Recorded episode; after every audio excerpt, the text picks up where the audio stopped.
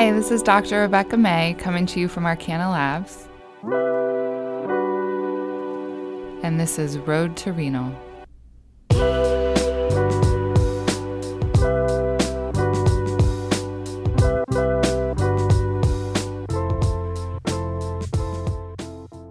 Good morning. Thank you for joining us. We have Dr. Z with us this morning.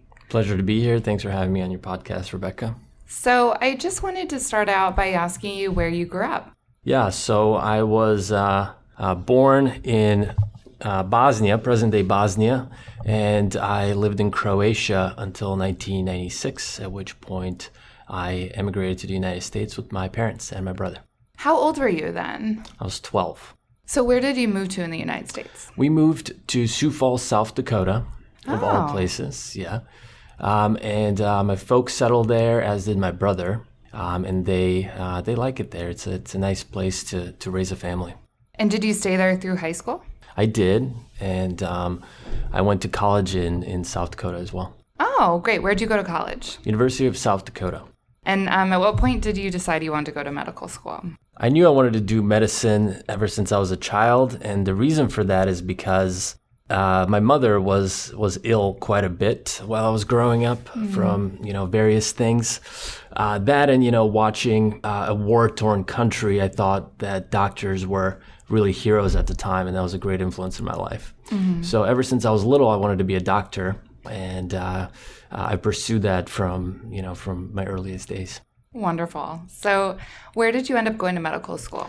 I ended up in uh, at the University of Colorado in Denver. And did you have any exposure to pathology before you started medical school? Not to pathology, but I had exposure to uh, a laboratory. Um, I worked with a uh, with a mentor. His name is Robert Morecraft at the University of South Dakota, and uh, he specializes in neuroanatomy. And in particular, he studies the rhesus monkey or the uh, the primate brain to try to map out various neural circuits. And that was my. I volunteered to work in his lab as an undergraduate, um, and I really fell in love with the laboratory environment. I fell in love with microscopes, and um, at that time, you know, I. My idea is that I would become a clinician one day, but honestly, in retrospect, I think that that was my early formative and edifying experience that exposed me to the laboratory environment that I really enjoyed. So, um, at what point in medical school did you decide on applying to a pathology residency? Yeah, that was an interesting story. So I, I went in to medical school thinking I would become a neurologist. And that was based solely on my experience in Dr. Morecraft's lab in South Dakota. So I sort of came in with uh, with this idea, um, and I, you know, I pursued it, and uh, you know, I ultimately did my neurology rotation in uh, third year of medical school, and I saved it till the very, very end of my third year. And you know, it's a it's a beautiful specialty. Neurology is a wonderful specialty, um, especially uh, their physical exam skills and the imaging required um, to reach a proper diagnosis. However, I wasn't. It wasn't quite it for me. Uh, there's, you know, I always wanted to know what the final diagnosis was. I was always curious as to what was going on in the lab, and I found myself following surgical specimens to the lab whenever I could, sort of just naturally. I just wanted to know. Everybody waited on pathology, you know, what is the diagnosis? And you know, at the time, I didn't realize that that's really where the interest ultimately ended at laid. You know, um, but it took, you know, uh, it took me to do a um, clinical rotation in neurology, followed by a rotation in pathology right after that, because my roommate at the time uh, said, uh, you know, I should I should definitely you know do that because I have so much experience in the lab. I also did graduate school at the University of Colorado as well. So I was I was always in the lab, and that was always natural for me. So when I did my pathology rotation, um, it was honestly the easiest decision of my life. Wait, so you went to graduate school there too? I did. I, I have a master's degree. Um, I studied oligodendrocyte development uh, in Oh. graduate school as a sort of an extension extension of my undergraduate work. Oh, nice. Very nice. So then you applied to pathology, and uh, where did you end up for pathology residency? I ended up going to the University of California in San Diego for my three years of anatomic pathology residency. So you decided that AP was more of a draw for you than CP. It was absolutely. I'm I'm very much a visual person. Um, uh, CP is great, uh, but AP is really where my where my passion lied. I had to be on a microscope for the rest of my life. That's that's when I knew it. When did you decide that you were going to pursue renal pathology? Right. So uh, that was actually a, fortuitous thing in my life. Um, and another person that was very influential in my life uh, was at UCSD. He was a, a new hiree when I was a second year resident. Um, before then, uh, UCSD did not have a renal pathologist. Uh, his name is Vighnesh Walavalkar. Uh, he worked at UCSD for a couple of years, I believe, while I was there, um, and now he's at UCSF. Uh, but I was introduced for the first time to renal pathology when he came, um, and he really uh, was wonderful. He introduced me to it. He showed me the ropes early on, and I was immediately mesmerized just by you know the range of uh, of studies that are done to study a renal sample. Um, and he was very, very influential in my life. He gave me the first book, which happens to be Dr. Silva's book, uh, second edition of Silva's Diagnostic Renal Pathology. Um, I, I had that book signed by Dr. Silva and sent back to Vighnesh as, as, a, uh, as a thank you for introducing me to renal pathology. So that's how that that's came lovely. about. So I was sort of I was lucky because most uh, anatomic pathology residencies around the country don't have a renal pathologist because only Mm-hmm. a few specialized centers have it. So if you're you know if a resident is lucky enough to be exposed to it as I was, uh, it was really completely eye opening. It was a it was a new thing for me. Was it its own rotation at that point, or was it just part of your normal surg path? Uh, it was not its own formal rotation yet uh, because the volume wasn't high enough at that time when he was starting to really to hold its own rotation. Eventually, it became you know a little subset uh, rotation, which I think that's how it is in most residency programs. But I ended up in his office a lot. He would always say, "Hey, come, you have to come, you have to come look at this glomerulus. What do you think this is?"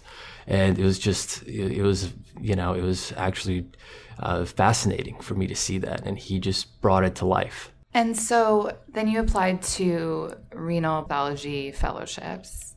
And I know you ended up here at Arkana. How did that happen? Right. So um, I applied to a number of renal pathology fellowships, and this one here in particular appealed to me for a number of reasons. Um, actually, I'm convinced that this is the best renal pathology fellowship probably in the world. If you want to see something rare, something unusual, Arkana is the place to be. Um, additionally, there's at any given time 15 renal pathologists here with, with many, many decades of experience. Uh, when I was interviewing for fellowships, uh, Dr. Silva and Dr. Bonsib were still here and practicing, and they and that was a big draw for me, as well as Dr. Walker and Dr. Larsen, who are still practicing here. Dr. Larsen now is the executive director. Uh, you know, with, aside from just the, the massive volume, I was really uh, pleased with how uh, the pathologists interact with one another here. I think the atmosphere here is not only collegial, but also academic and a lot of fun. As you know, we laugh a lot at work, we have a good time at work. And that was evident to me upon just entering Arkana. I could just tell that the environment is just incredibly uh, a good environment and easy environment to work in. Uh, so I wanted to be a part of that as well. Um, that unique environment. And then all the other pathologists here have their own research projects. Everybody has their own, you know, niche, their own specialty interest, and everybody was so open and willing to talk about that. Um, so all of that together was was the reason why I pursued a fellowship here. And how was your transition from residency to fellowship here? So the start of fellowship was Dr. Nidia Messias, whom you know very well. Rebecca is our fellowship program director. She has many, many years of, of training, uh, both surgical pathologists and renal pathologists, and she was absolutely wonderful. I think that her influence in my life and the way she organized my training, uh, I think led to some of the best training I've received uh, in all of my medical training. She did a really nice job of uh, introducing me to a caseload that I could handle and then slowly building up the caseload while I was learning, while I was being exposed to cases in conferences. Um, and she made sure that all the pathologists bring all their interesting cases to me and show me what, what a fellow needs to see. Yeah, it, it's very intentional the way she has the fellowship set up.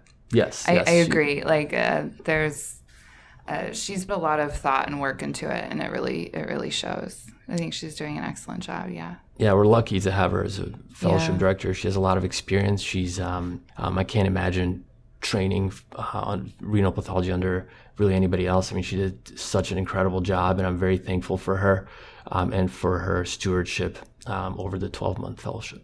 And at what point in the fellowship did you decide that you wanted to make your home here at Arkana? Right. It was, um, I was offered a position, um, I believe it was in October or November of my fellowship at Dr. Walker. Um, it was a huge honor because that was so early on, I thought, my fellowship. Um, and I really haven't even started thinking about that. Um, and, you know, I, I was really s- quite happy with the environment and the place. And honestly, I, I didn't think much about it. I, I wanted to stay, I wanted to see what it's like to be an attending at Arkana, um, to have my own cases. I think I was getting to a point where I would be ready by the time fellowship would be over.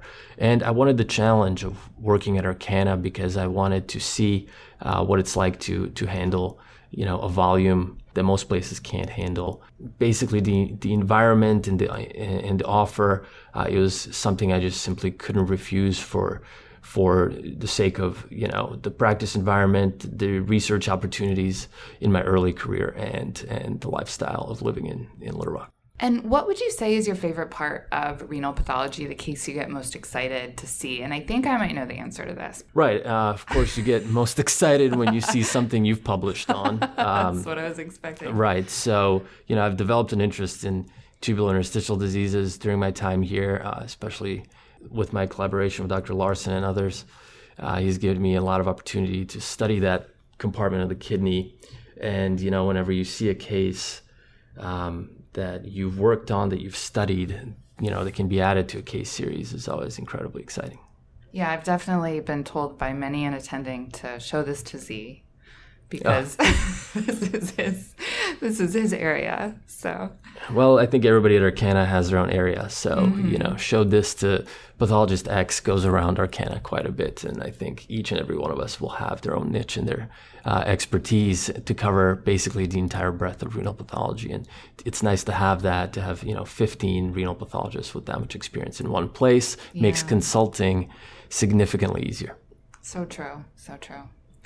So you lived in a lot of various different places, right? Like Right, right. I've been everywhere.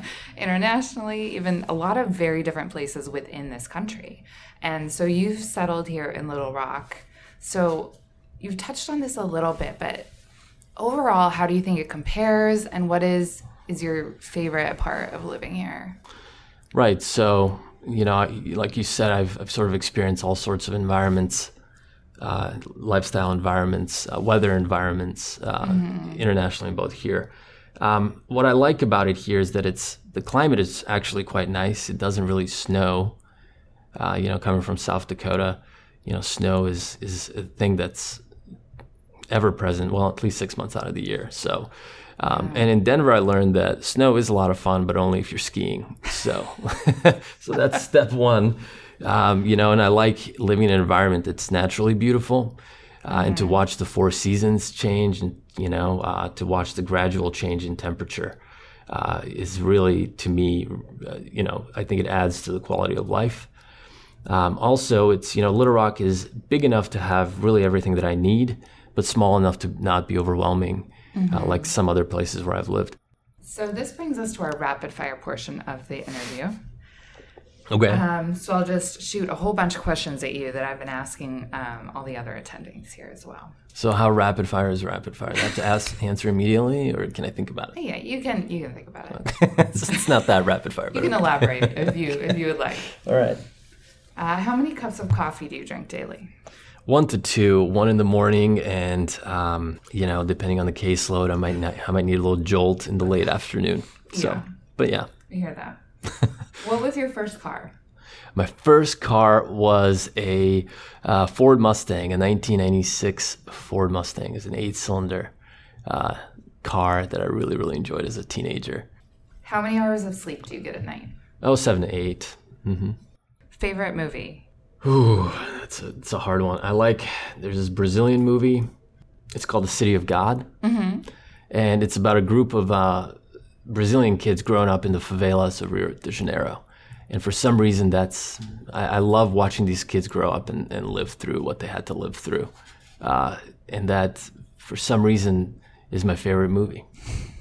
Lovely. And I didn't elaborate that very well, but yeah, City of God. Yeah.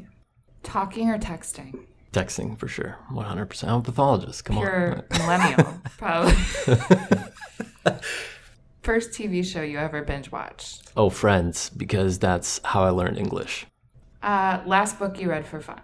I, led, I read Luka Modric's autobiography, finished it last weekend. And Luka Modric is a um, soccer player from Croatia. Oh. And we have we're roughly the same age, and he grew up in Croatia in a similar environment that I did. He was on the coast, I was more inland, but uh, you know, he grew up watching the war and all that, and then slowly worked his way up to become the greatest player in the world. Wow. And I just wow. finished that, and it was it was an incredible book. I would recommend it to everybody.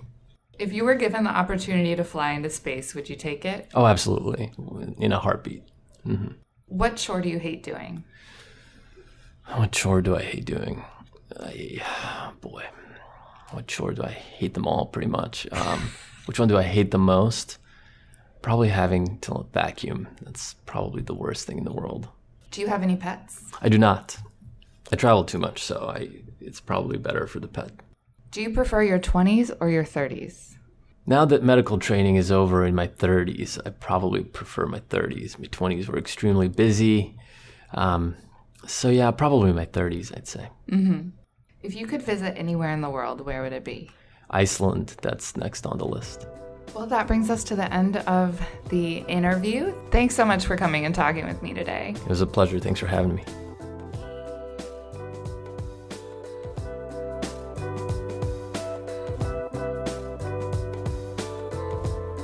Thank you for listening. This podcast and more can be found in the iTunes Store. For more information and educational programming like this, follow us on Facebook and Twitter, or visit us on the web at arkanalabs.com.